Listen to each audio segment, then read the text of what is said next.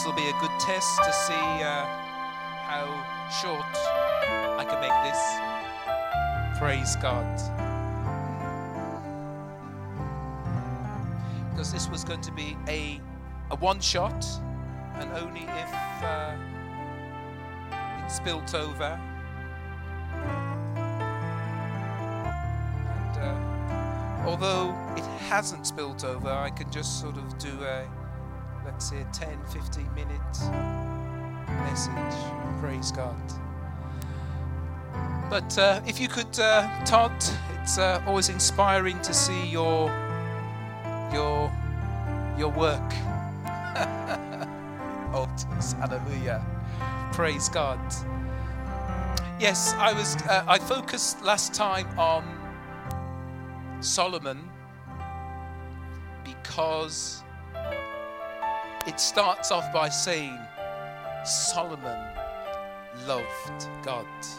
And it wasn't just words, he spent seven years building, getting all the resources to build a temple. And took him 12, 12 years to build his palace. And the beginning of Solomon's introduction in um, chapter 3 i pointed out that it says that uh, it says that he married the egyptian he married the wife of egyptian um, pharaoh daughter of egyptian pharaoh. And i pointed out that that was his beginning the foundation of an altar. Because we later then discovered that Solomon had a passion for foreign women. And the Bible clearly stated in Deuteronomy 7 3, 4, and 5 that God said that the Israelites should not marry foreign women because they would one day turn the hearts and that you would start to worship foreign gods. And we pointed out that as wise, Solomon was the wisest man that ever lived up until that point. As you say, he's written three parts, three books of the Bible. His wisdom was known as far as the east. There was no one wiser. Queen uh, Bathsheba came, we think, well, from the south, definitely from the south, who came to, to inquire. All these things she's heard about Solomon, was it true? And after Solomon answered all her questions, it said that there was no breath left in her. She was so absolutely thinking, wow and she was just so amazed what she saw, his wisdom, etc. But when we come to um, chapter 11, if I can find it quick enough, chapter 11. Let me see. Yeah, chapter 11, verse 5 to 8. Don't know if you've, you've got it there, or I may be able to get it before you. Okay, let me see if I can find it. Chapter 11, 5 to 8. It says the following. Okay, I'll definitely beat, it, beat you then in this case. It says. Yes, okay. This is what it says. It says, For, so chapter 11, verse 4 says, For it was so that when Solomon was old, that his wives turned his heart after other gods, and his heart was not loyal to the Lord, his God, as was the heart of his father David. For Solomon went after the Ashtoreth, the goddess of the Sidonians, and after the Milcom, the abomination of the Ammon- Ammonites. Solomon did evil in the sight of the Lord and did not follow fully So he did not fully follow the Lord as he did, as did his father David. And Solomon built a high place into Chemosh, the abomination of the Moabs, on the hill that is the east of Jerusalem, and to Molech, the abomination of the people of Ammon. And you know the god of uh, Molech, that was the god that specifically required you to offer up your children in fire. So that's how far he went. I want you to see from someone who loved the Lord God with all his heart to a place where the man is now building abominations that God hated. And why was that? Was because he didn't know he was building up altars. You have the Word of God, the Word of God is clear, and you or he is saying, I know what the Word of God says, but I'm smarter than God. Or this, this scripture in Deuteronomy 7 3, 4, and 5 won't catch me. And I wanted to use Samson as a, another example of somebody who was building up altars in his life, not knowing that he was building up destructions. And the most important thing I want to talk about Samson, because we say it's going to be very brief, was this. Samson's birth was as a result of a divine intervention. An angel came down and spoke to, because uh, we don't know the name of Samson, we know of the, the husband, uh, Manoah. The angel came down and spoke to Samson's mother Manoah's wife, that he would be a Nazarene from the birth, so that she would not she should not drink wine, no unclean food, she should not cut his hair, and that he would partially deliver the Philistines, for, deliver Israel from the Philistines. So Samuel knew. I mean, it's inconceivable because he would have probably wondered when he was a young child, why don't you cut my hair? Or why am I not allowed to do this? Why am, and she would have sat down, they would have both sat down.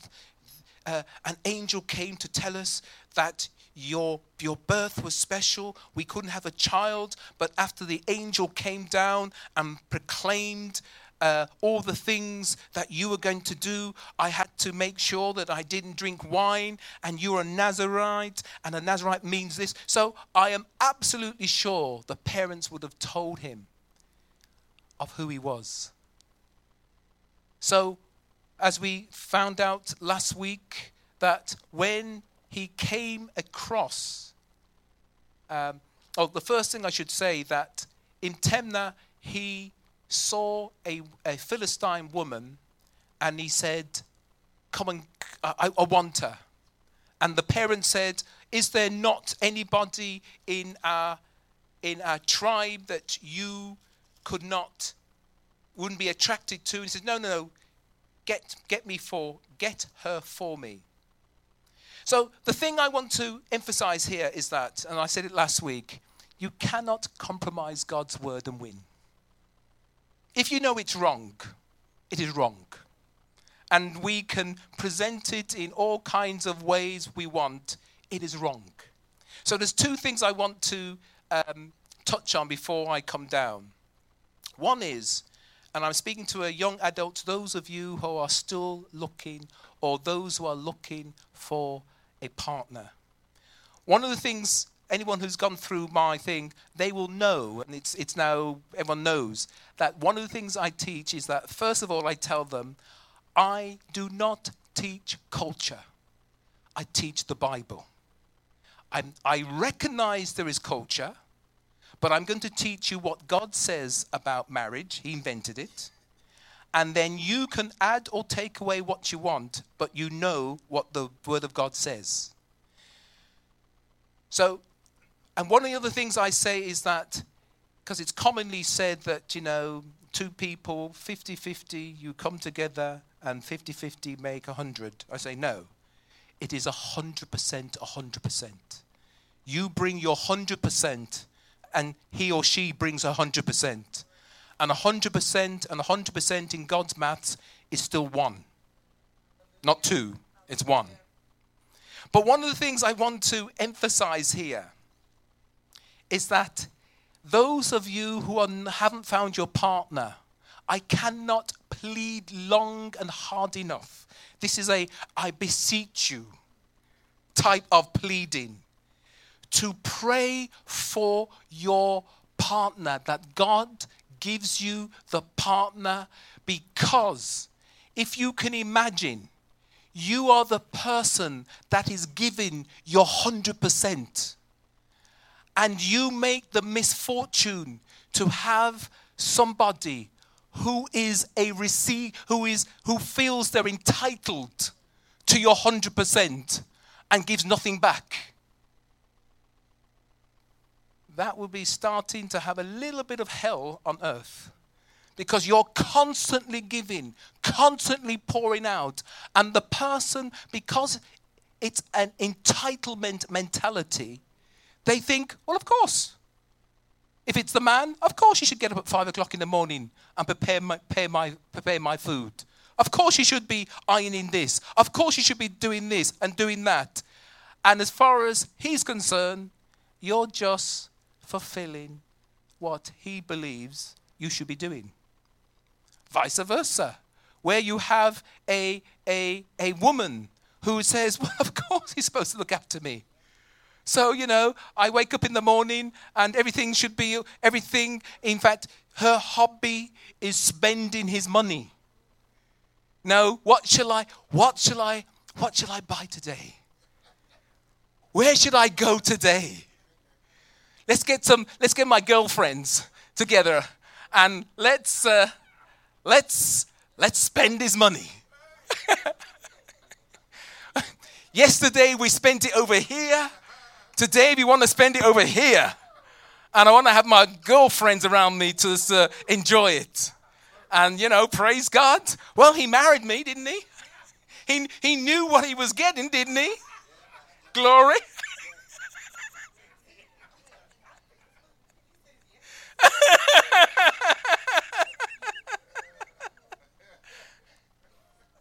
So please,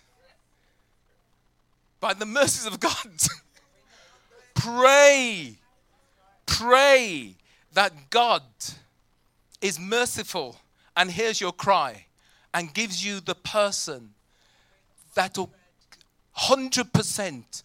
She will give 100%. You will give 100% and you're committed. And there is a i don't know i'm coming down here maybe oh, on it there is a, a there's a leaving and there's a cleaving. This is not supposed to be i don't know why i'm here but okay god's obviously yes there's a reason so. There is a leaving and a cleaving. Maybe it's because as he, Samson knew his destiny, yet he was purely moved by what he saw.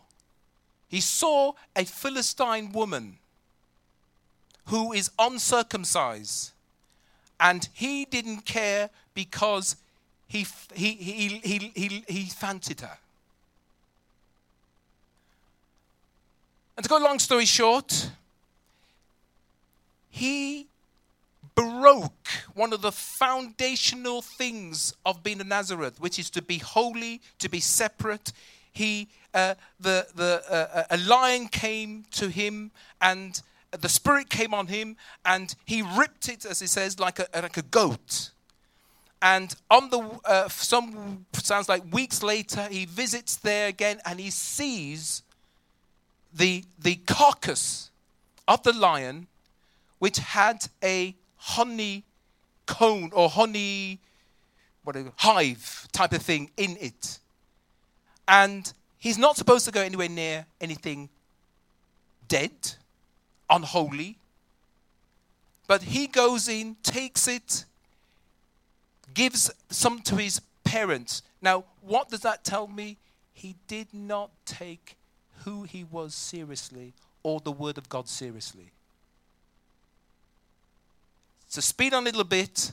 He gives a riddle, and the riddle he he said, if you, the, the people who are around him, if you uh, solve the riddle, what is, uh, what is strong and, and sweet? What is stronger than sweet or whatever? Anyway, he gave a riddle. He says, if you um, solve the riddle, I will give you 30 changes of clothing.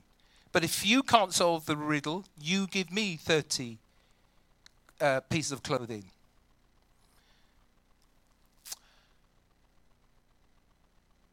They can't solve it, so they then pressurize his wife, his, his, his wife to be. They say that unless you, it tells his wife, unless you tell us the thing, we're going to do bad things to you. So get this his wife harasses him, torments him to say, Why have you not told me the riddle? And he says, Well, I haven't even told my parents. He says, Why? Why would I tell you? She finally, it says that, I think, she, I think they use the same phrase. His soul was, was vexed. And eventually he, she to, he told her, and she told the Philistines. Now, I just want to, because uh, I'm not going to go through all this, but I just want you to a few highlights. Satan was watching Samson. If I find it, it actually says, and Samson judged the judge Israel for 20 years. But the the die was set, which was Satan can Satan could see that a woman is Samson's weakness. And a woman that is able to cause him, press him, he will give up everything. Because that's the same technique that the woman, the, his first wife, did that we all know about Delilah. Now, I'm just going to just deal with this. What, what other altars might we have? In other words, we know it's not right, but it suits us. Now, sometimes the, the culture or traditions, if our traditions favor us, then we're going to actually hold on to them because we like it.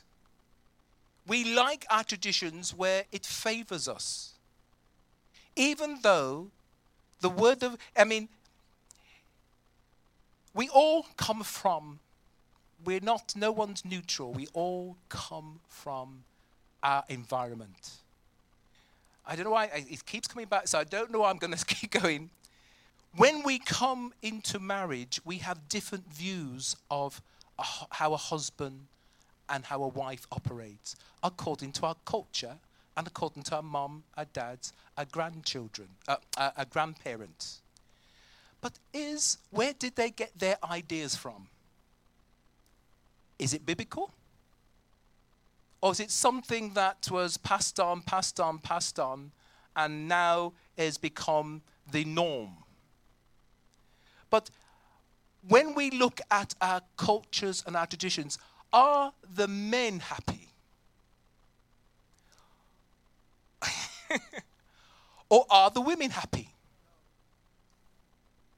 Because you are seeing your future before you if you are doing what, if you are eating and doing exactly what the previous generation have done, are you happy with the results of that generation? And if not, stop doing it. Stop doing it. If you are, if you are, if you're looking at your aunties and your grandchildren, your grandmothers, and every, and they're all miserable and all unhappy and all etc., and then they say, "Now we want you to do the same," you would be well, you have the Word of God and you have your traditions. And if your traditions is telling you to do something that the Word of God says you shouldn't do, or you ought not to do, or you have a choice not to do, why not accept what God said? How God invented marriage, how God invented relationships. And even when we're married, sometimes the Word of God challenging us and say, that is, when He says, husbands, love your, love your wife as Christ loved the church. That love, we all know, is agape. Husbands, agape your wife. Now, that is a tough one.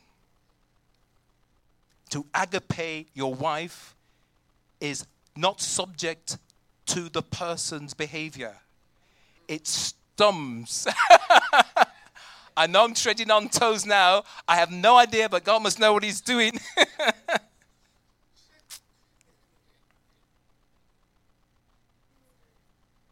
Maybe that's why Paul said, I beseech you.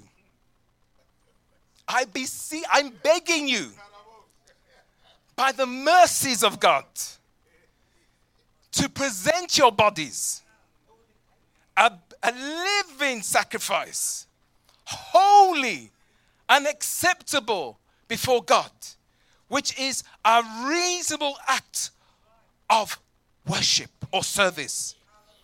And then he goes on to say, Be not conformed. So be not conformed to our traditions. Be not conformed to the norms of where we live, but be ye transformed by the renewing of our mind, that we may know what is the good and perfect will of God. I think I missed the approved and perfect will of God. As I say, Paul was saying, I beseech you, I'm begging you.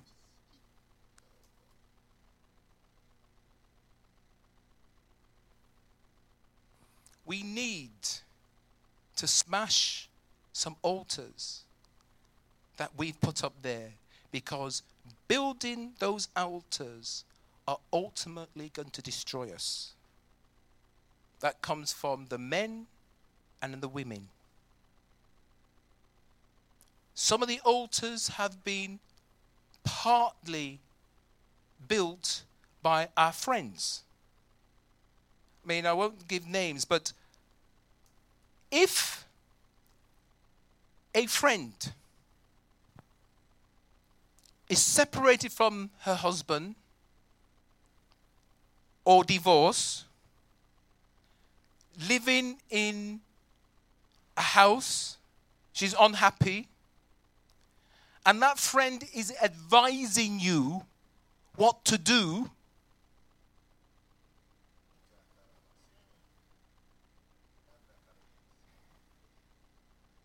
do I need to say any more?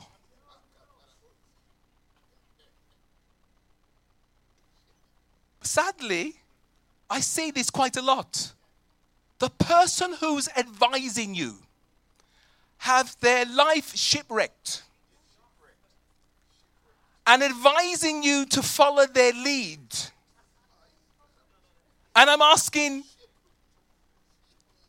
she is advising you what to do. Are you happy the way she lives?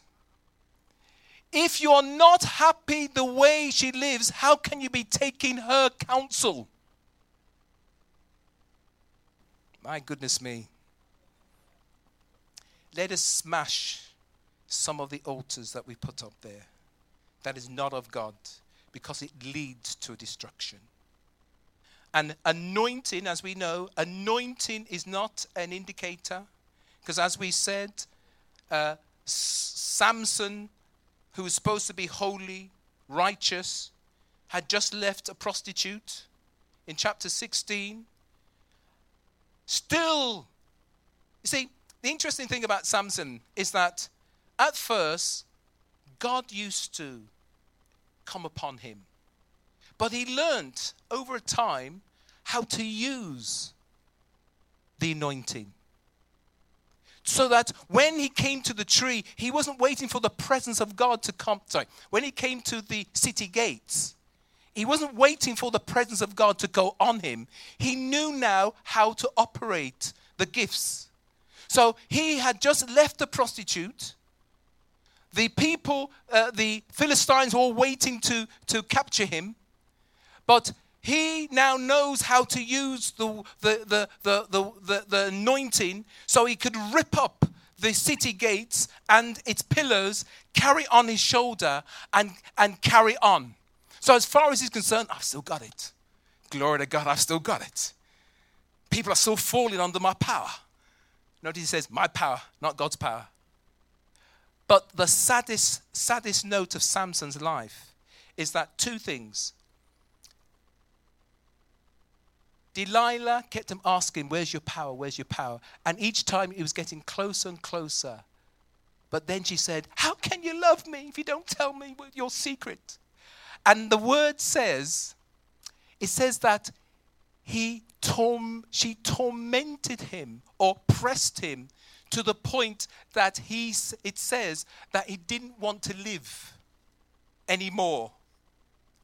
And finally, he told, he told Delilah his secret. And she put him to sleep on his lap and got his hair cut off. And there was two things. Anyone else looking at Samson would have said, Samson, are you mad? Look how many times you've said your, your, your, your power. And each time she's mocked you and said, the, the, the, the Philistines are with you. The Philistines, come on, she, hasn't, she doesn't have your interest. Oh, she loves me. And I love her. Sometimes the person who is in the midst of deception is the last person to see he needs help. Everybody else can see that this woman hasn't got your interest, or this person doesn't have your interest. But you are the last person to see. And the saddest note in Samson's life is that after she'd cut his hair, after his power had been removed, she said, Samson, the Philistines are upon you.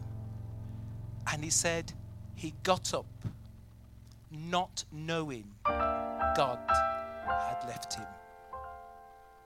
That is the, the saddest thing. When you are backslidden, you come to a point where, first of all, God's anointing is there. Then you start using God's anointing. And then when the devil manipulates you, that the anointing is now left you, because he didn't say the anointing has gone. He said, God. The anointing is neither here nor here. But when he did not know, God had left him. And he said he shook himself as he did before, not knowing God had left him. That is the saddest, saddest statement of any man or woman of God that they're still shaking themselves, not knowing God has left them. And there are many, many, many ministers and churches, they're still shaking themselves. But God has left them. And they continue to hold church. And if there was if there was a rapture, they'd be still shaking themselves because God left them a long time ago. And let us pray that we never get that place. In Jesus' name, amen.